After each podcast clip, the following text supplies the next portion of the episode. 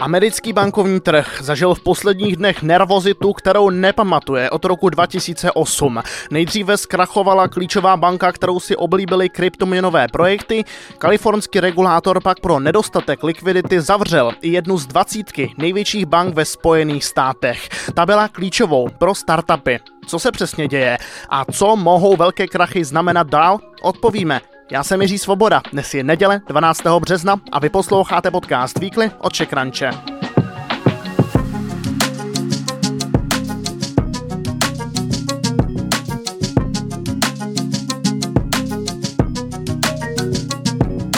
Partnerem podcastu je brokerská společnost XTB a jeho online trading konference 2023. Sejdou se tu nejlepší čeští a slovenští tradeři. Připojte se k ním už v sobotu 25. března a rozvíte se více o obchodování při vysokých úrokových sazbách.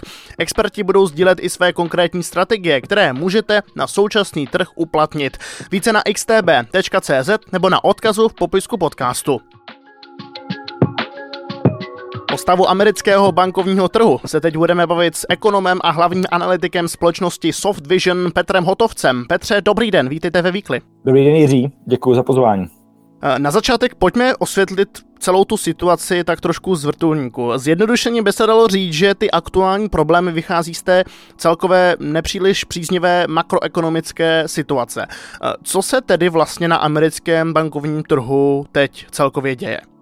Tak eh, ten problém eh, vlastně vychází z toho, že eh, dlouhou dobu tady byly ehm, nulové sazby, úrokové sazby a zvyšovala se vlastně množství peněz oběhu. Projevilo se to tak, že spoustu startupů nebo kryptoměnových projektů byly zaplavený kapitálem, ty si ukládali do bank jako depozitum a ty banky si nenechali nebo ty banky, to je klasický biznis, takže potřebuje vydělávat peníze, což znamená, když vy si v bance uložíte když vy si do banky vložíte peníze, tak ta banka buď to může ty peníze použít k poskytování úvěru, ale pokud vlastně není schopná všechny ty prostředky použít k poskytnutí úvěru, nebo nechce vlastně všechny ty prostředky použít k poskytnutí úvěru, tak si pak kupuje dluhový cený papíry. Ty banky si třeba koupily, řeknu, hypoteční zástavní list, který měl desetiletou dobu splatnosti. Třeba tady ten hypoteční zástavní list se úročil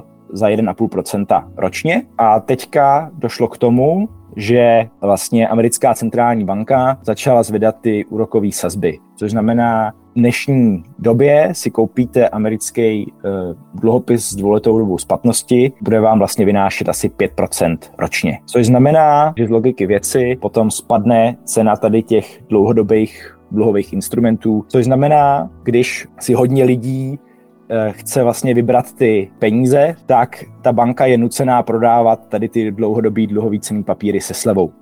Kdybych to ještě hodně zjednodušil, tak teď je tedy situace taková, že spoustě bankám eh, zkrátka hrozí, že nebudou mít na výběry, které po nich klienti budou chtít. Je to tak? Ano, v ten bankovní eh, biznis je založený na důvěře, takže dokavať mají lidi důvěru v to, že si ty peníze z banky vytáhnou, tak vlastně žádný problém není, ale problém prostě nastává, když ty lidi ztratí tu důvěru v banku a začnou, a začnou masivně vytahovat, anebo když má třeba ta banka špatnou strukturu klientů, což byl případ například té Silicon Valley Bank, eh, která vlastně eh, financovala rizikový kapitál a tomu teď začal pravděpodobně vysychat funding, takže byli nuceni vytahovat ty depozita z banky a používat je na nějaký běžný provoz. K Silicon Valley Bank se ještě dostaneme. Pojďme se ale podívat na tu první banku, jejíž problémy teď eskalovaly. To je Silvergate, která byla významná pro kryptoměnový trh. Pojďme prosím vysvětlit stručně, co je to za hráče a proč byla pro ten kryptotrh tak významná.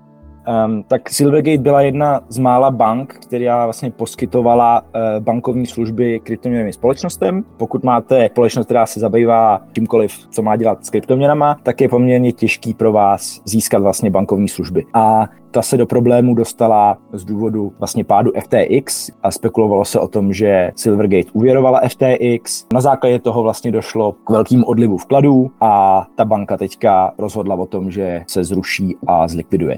Druhý a významně větší protagonista tohoto příběhu je Silicon Valley Bank. Stejná otázka. O koho jde a čím je tato banka specifická a důležitá právě pro startupy?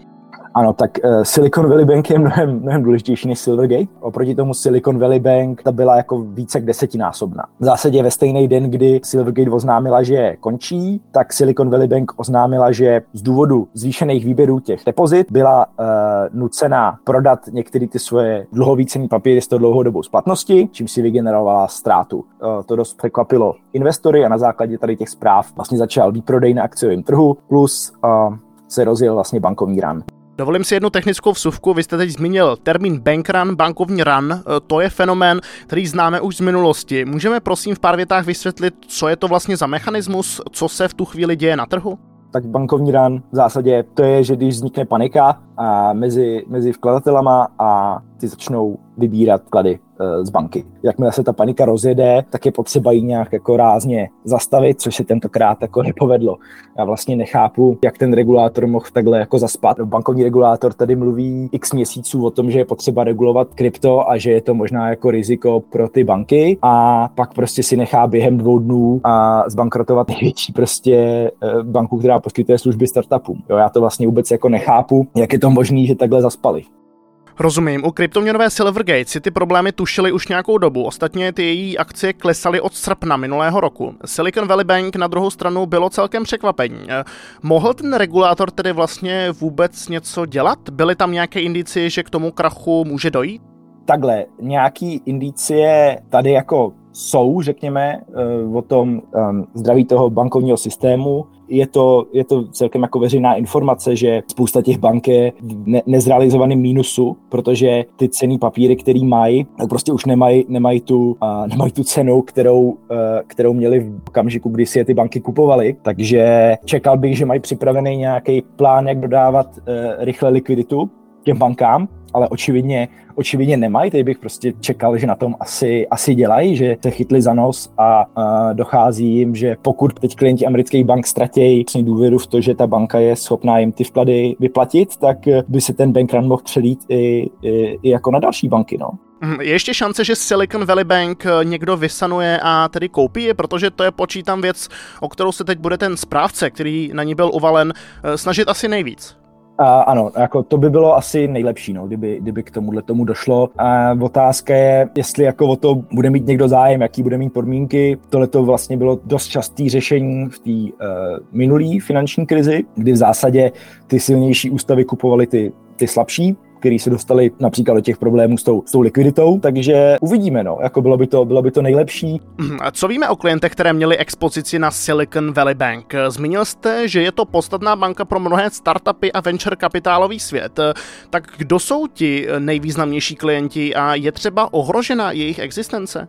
To si netroufám odhadovat. Ty nejvýznamnější klienti jsou, uh, jsou nějaký ty velký uh, VC fondy. Jo. Tam jako já předpokládám nebo doufám, že, že neměli všechny ty vklady, jako, nebo že neměli veškerý ten jako třeba provozní kapitál na jednom místě uložený, že to mají prostě rozložený uh, mezi víc bank. Zase na druhou stranu nikdo asi nečekal, že Silicon Valley Bank přejde pod nucenou zprávu během dvou dnů jako bankrunu, jo. takže je jako vysoce pravděpodobný, že spousta startupů bude mít problémy. A vliv na to nejspíš má i fakt, že ty vklady byly pojištěné do 250 tisíc dolarů, což při objemech eh, s nimiž pracují ty velké VC fondy a jsou spíš jako minoritní prostředky. E, jako určitě, to prostě e, to pojištění 250 tisíc dolarů nic neřeší. Tam vzniknou i problémy prostě pro běžný jako nějaký e, chod té společnosti, může to vyvolat nějakou druhotnou vlnu insolvencí, že jo, ty startupy mají taky nějaký závazky, musí prostě platit e, zaměstnance, musí platit e, nájmy, no a když nebudou mít přístup e, ke svému bankovnímu účtu, tak jako hm, co udělají, no, prostě zdefaultujou. Do kleští se v tuhle chvíli dostává i americký FED, který se stará mimo jiné o výši úrokových sazeb. Takže musí si prakticky vybrat mezi tím, jestli bude banky zachraňovat, tím, že by sazby držel, případně snižoval, anebo bojovat s inflací tím, že by sazby zvyšoval. Co nám říká historie v tomhle ohledu? Víme, jak Fed postupoval v podobných otázkách v minulosti, třeba v tom roce 2008? Jo, tak uh, víme třeba, že v tom roce 2007 uh, ty sazby začal snižovat, protože prostě jako chce, chce vlastně tu likviditu dostat zpátky do toho, uh, do toho oběhu. No. Nech, jako uvidíme, uvidíme, co se, uh, jak na to jako zareaguje. No. V posledních týdnech trh začal zaceňovat, že, že Fed zvedne o těch 50 bázických bodů. Podobně prostě například jako ECB taky. Jo. Paní Lagarde prohlásila, že budou zvedat asi o 50 bázických bodů. No a teďka ale jako co s tím, no, když prostě uh, zvednout ty sazby dál, to, to vede k tomu um, vlastně odlivu těch prostředků z toho rizikového kapitálu. No a teďka jako baborať, jo, tomu Fedu. Je to pro ně velice složitý, složitý problém, protože zase, když ty sazby zvedat nebude, uh, nebo kdyby je jako paradoxně třeba snižoval, no tak jako co to, co to udělá s tou jako inflací, no.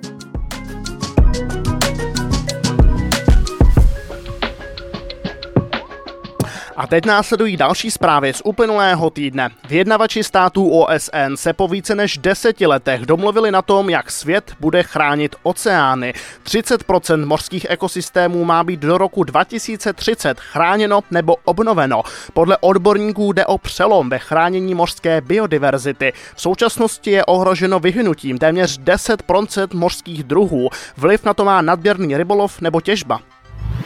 Sběratelské figurky Funko Pop, plastové postavičky s velkými hlavami jste nejspíš zahlédli taky. Jsou ve hračkářstvích, knihkupectvích i supermarketech. Teď se ale zdá, že narazili na svůj vrchol. Jeho výrobce totiž vyhazuje zásoby v přepočtu za více než půl miliardu korun. Má výrazné přebytky ve skladových zásobách a zdá se, že poličky sběratelů už jsou plné. Investiční skupina Natland opouští módní online business. Poté, co z největších problémů vytáhla Zoot, teď jej i další e-shopy prodává za stovky milionů korun. Nově Zoot, Urban Store či Different připadnou slovenské společnosti Ecross e-commerce. Transakci ještě musí posvětit antimonopolní úřad. Pražský palác Bellevue má nové majitele. Daniel Křetínský a Patrik Tkáč ho koupili od zkrachovalé skupiny Arca Capital. Předchozí majitel chtěl objekt postavený ve stylu nizozemské renesance přestavět na luxusní hotel se 69 pokoji, ale k tomu nakonec nedošlo. Křetínský s Tkáčem chtějí v budově na Smetanově nábřeží vybudovat rezidence. Ministerstvo průmyslu a obchodu rozdělí zhruba 1,3 miliardy korun z Národního plánu obnovy na podporu tuzemských startupů. Minister Síkela se na tom domluvil s Evropským investičním fondem. Podpořit chce i spin-offy umělé inteligence z univerzit. Do budoucna se pak chce zaměřit na strategické technologie pro celou Evropskou unii, jako jsou obnovitelné zdroje a biotechnologie. Vlastní e-shop spouští nově supermarket Bila. A přidává se tak už k zavedeným značkám potravinové e-commerce. Slibuje dovoz do 3 hodin, zatím v Praze a Brně. Svůj e-shop řetězec zkouší zatím několik týdnů s tím, že až dostane dost zpětné vazby, rozšíří ho i do dalších míst v Česku. Národní úřad pro kybernetickou bezpečnost varoval před čínskou sociální sítí TikTok. Bezpečnostní hrozbu podle něj představuje zejména na zařízeních, které mají přístup do kritické infrastruktury. Od instalování by ale měla zvážit i široká veřejnost. Europoslankyně Markéta Gregorová pro CzechCrunch řekla, že na stůl by se mohla dostat i varianta kompletního zákazu TikToku. Český pavilon na Expo 2025 v japonské Osace postaví studio Apropos Architects. Zvítězil návrh, který reflektuje českou tradici řemeslného zpracování skla. Jejich pojetí počítá s budovou do tvaru elegantní skleněné spirály. Studio má za sebou celou řadu projektů v evropských městech, od bytových domů až po velké urbanistické celky. Z pražského letiště začne v letních měsících odlétat nová nejdelší linka. 13 hodin poletí z letiště Václava Havla nad Chajvan. Dvakrát týdně vypraví letouny tamní dopravce China Airlines. Jedná se o vyvrcholení diplomatické a ekonomické výpravy, kterou před třemi roky do Tchajpeje uskutečnil předseda Senátu Miloš Vystrčil. A svůj sportovní sen právě v těchto dnech prožívají čeští baseballisté. Amatérský tým, složený z učitele, hasiče nebo finančního analytika, se představuje historicky poprvé na světovém šampionátu v Japonsku. V prvním zápase překvapil, když porazil Čínu. Češi se dostali až na titulní stranu deníku The New York Times.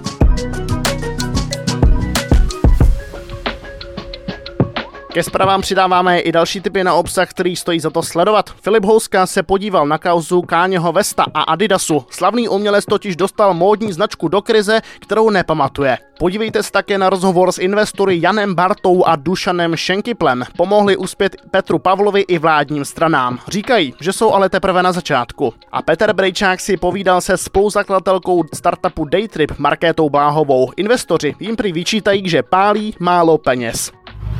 A nakonec ještě zajímavé akce v dalším týdnu, kam můžete zavítat. Akademie věd pořádá od pondělí 13. března festival Týden mozku 2023.